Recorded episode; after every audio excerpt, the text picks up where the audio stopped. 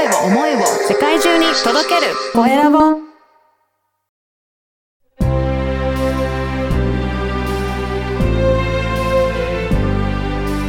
経営者の志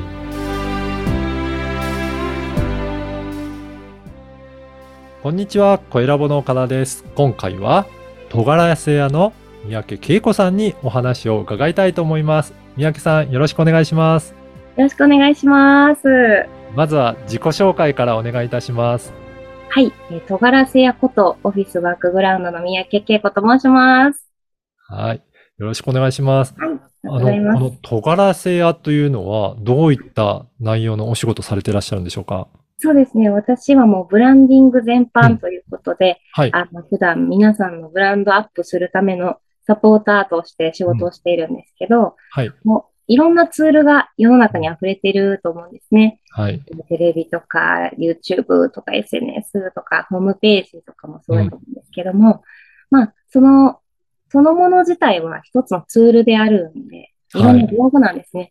で、その道具をどれだけ強い武器を持つことで、うんね、ゲームと一緒で強い武器を持つことで、こう、価値が上がっていくじゃないですか。はい。そんな形で私は強い武器を提供して皆さんの価値を上げていくという、そういう仕事をしてます。そうなんですね。いや、武器はなんかいろんなところにあるんだけど、なかなかそれを強くしていくのってどうすればいいのかなっていうところ、迷われている方もいらっしゃるんですが、例えば三宅さんはどういったそういった武器をご用意されて、提供されていらっしゃるんでしょうか？そうですね。やっぱ一番目玉となる武器は、やっぱりメディアですね。あの地上波テレビやラジオっていうところを、あの、やっぱりなかなか、はい、私テレビ出ますって言って出れる世界ではないので、そうですよね。はいあの、やっぱりそのチャンスがあれば、ぜひ出た、でね、ぜひ出たいというような方が多くて、うん。それも一つの武器ですね。あの、差別化するためのじ武器になります。そうですよね。テレビに出たっていうと、やっぱりすごい方だなっていう見てもらいやすいですもんね。そうですね。あとは、こう、テレビってメディアによる、こう、さん、なんていうんですか、第三者による視点が入るので、その、直接売り込まれてるよりは、すごくシンプルに素直に、はい。あの、見ている方がそれを受け取れるっていううん。強みがありますね。うん。そうすると、このテレビも活用しながらブランディングをしていらっしゃるっていうことなんでしょうか？そうです。テレビに出てらっしゃりながら、うんご自身をブランディングしていくとか、うんあの、まあ中には本当一回きり、人生の中で一回はテレビ出ときたいっていうよううなん。方がそれを達成したり、いやもう半年とか一年、テレビのあのレギュラーとして挑戦して、その間にこう知名度を上げていって、うん。あの、売り上げを上げていきたいというような、あの、方もいらっしゃいますし、うん。関わり方は結構それぞれ、まあ自由に選べるんですけど、うん。はい。じゃあ、そのあたりも三宅さんはいろいろその方のやりたいことを聞きながら、じゃあどういうふうにメディアを活用していくかっていうのをブランディングしていらっしゃるっていうことでしょうか？そうです。そうです。例えば、ほら、エステのお店とかだったら多いじゃないですか。うん。なので、あの、なかなか差別化できないうん。っていうのが、まあ実際のところだと思うんですけども、そういう方に、例えば美容のマイスターとかっていういろんな名前をつけて、はい。何々先生から教わるビューティーファイブとかって番組を作るんですね。はい。そしたら、こう、まあ、美肌になるための5つ5箇条みたいなことを述べてもらって、はい。当てはまっているかチェック、番組の中でチェックしてもらったりしながらフリップトークをするんですけど、うんまあそういうふうにちょっと企画に、エンターテインメントに置き換えていけばあの、やっぱり見る人はそこに釘付けになるので、うん。自然と泉先生が、あ、エステの、この辺の地域でエステされてる方で、あ、いう、すごい方なんだなっていうふうに見えるんですよね。そうですね。はい。そこの価値をこう、分厚く分厚く作っていくというのがテレビの仕組みですね。はあ、そうなんですね。で、その差別化するにも、なんかやっぱり特徴、尖らせていかなきゃいけないと思うんですけど、そこはどんな感じでプロデュースされていらっしゃるんでしょうか？そうですね。まあ尖らせるといえば、まあうん、何もないところでは尖れないので、はい。何かある中から、あの、うん比べてもらってこの人尖ってるになるんですね。で、はい格好の場所としては、やっぱり SNS うんうんうん。が格好の場所です。はい。はい。そこの中で、まあ、いろんなアイコンがあって、いろんな人がいる中で、うんまあ、アイコン、キャッチコピー、まあプロフィール、すべてそうなんですけど、うん。あの、見せたいものを見せたいように書くのではなくて、うん。第三者が見たときに、あ、ちょっと気になるなとか、ちょっと手を止める、スワイプされるんじゃなくて、3秒で止まるような、はい。そんなキャッチコピーとか整え方をしてあげると、うん。興味がある方はひとまず止めずに見てはくれるんですよね。うん。でも、今ってもうあり、溢れているので、あの、ねちょっとでも情報を自分に刺さらなかったら、もうどんどんどんどんはい。流されてしまうとうんいうので、そこの SNS を一からこう一緒に整えていくっていうことをうん普段よくやってます。これ SNS は無料で誰でも始めることができるので簡単にやりますけど、なかなかそうやって目に留まるようなコンテンツを発信するっていうとなると、またちょっと難しいことになってきますかね。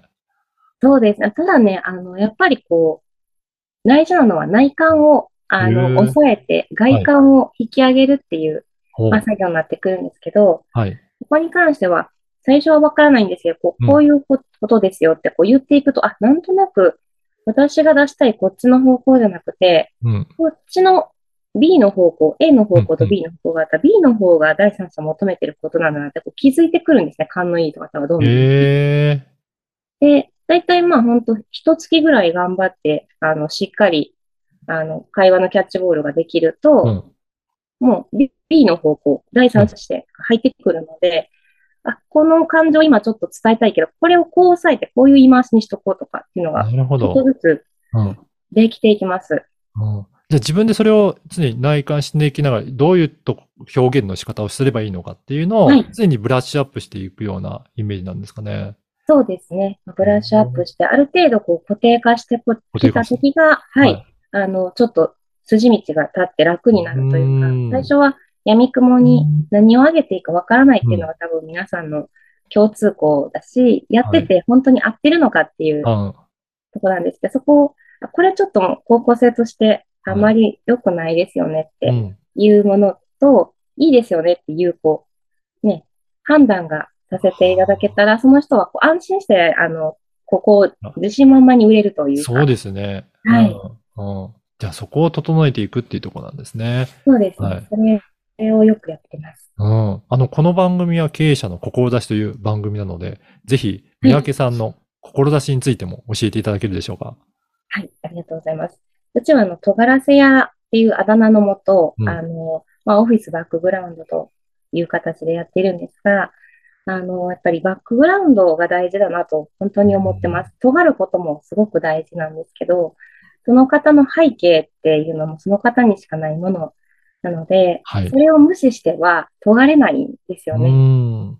だから、あの、それを必ず聞いて、どんな、どんなことに興味があって、何をもって今のお仕事をされたのかうん、きっかけとか、うん。あの、背景出会った人たちのこととか、そこがあって初めて反映されたお仕事というフィールドうなのん。で、ここだけ切り取ってもいいものは生まれないんですよね。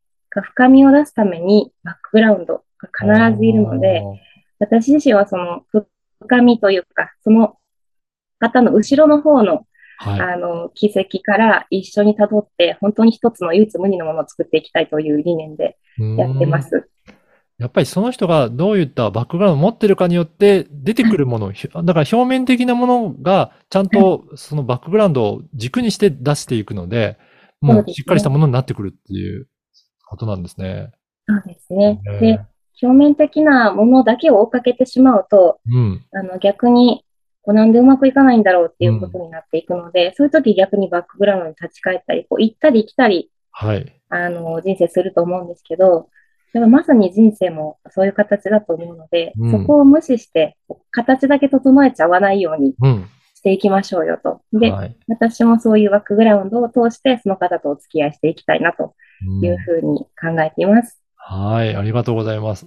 そして、あの、私もちょっと診断してもらったんですけど、SNS をいろいろ診断もしていただけるサービスもやってらっしゃるんですよね。そうですね。最初はなんか何からしていいかわからないっていうことなので、岡田さんもね、受けてくださっはいてすごく嬉しかったんですけど、SNS 診断シートという、もう視覚的に見える、うん。あの、インスタグラムは何点だよとか、はい。あの、ホームページは何点ですよっていうのをね、あの、検索、検索私たちリサーチして、はい。ね、点数化してさらに弱点うんポイントとか、うんあの、今後の課題とかっていうところをまとめて報告書にさせていただいてます。はい。そうなんですよね。すごく数値化されていて、どこが自分の弱点なのか、どこが強みなのかっていうのが一目瞭然にわかるような、そういった診断をやっていただけるので、ぜひはい今日のお話を聞いて、ちょっと興味あって、自分の SNS どれぐらいの評価になるんだろうっていう診断してもらいたいっていう方いらっしゃれば、はい。ぜひご連絡いただけるといいですよね。あありがとうございます。はい。このポッドキャストの説明欄にお問い合わせフォームの URL も掲載させていただきますので、ぜひはい、あの、興味あるな、ちょっとやってもらいたいなという方、そこからお申し込みいただければなと思います。はい。これ、どんな方に受けていただきたいとか何かありますかね？そうです。もう迷ってる方とか、うんもうなんか多分不安とかうん心配とかね、それぞれあると思うので、はい。あの、まあ、この先どういう展開にしていこうとか、これで合ってるのかなっていう時、はい。そんなにいけない時でもいいので、うんあの、ちょっと時間ができたなとかいう時でもいいですし、はい、そんな時はもう、そんなに高くもないの。今回うん半額にさせていただいているので、はい。はい、ありがとうございます。皆さん志を聞いていく方は、ぜひやってみていただきたいなと思い。本当に気軽にあの申し込んで、まずは診断していただければと思いますので、ぜひお申し込みいただければと思います。はい、ありがとうございます。本日は、トガラセ屋の三宅恵子さんにお話を伺いました。三宅さん、どうもありがとうございました。こちらこそありがとうございます。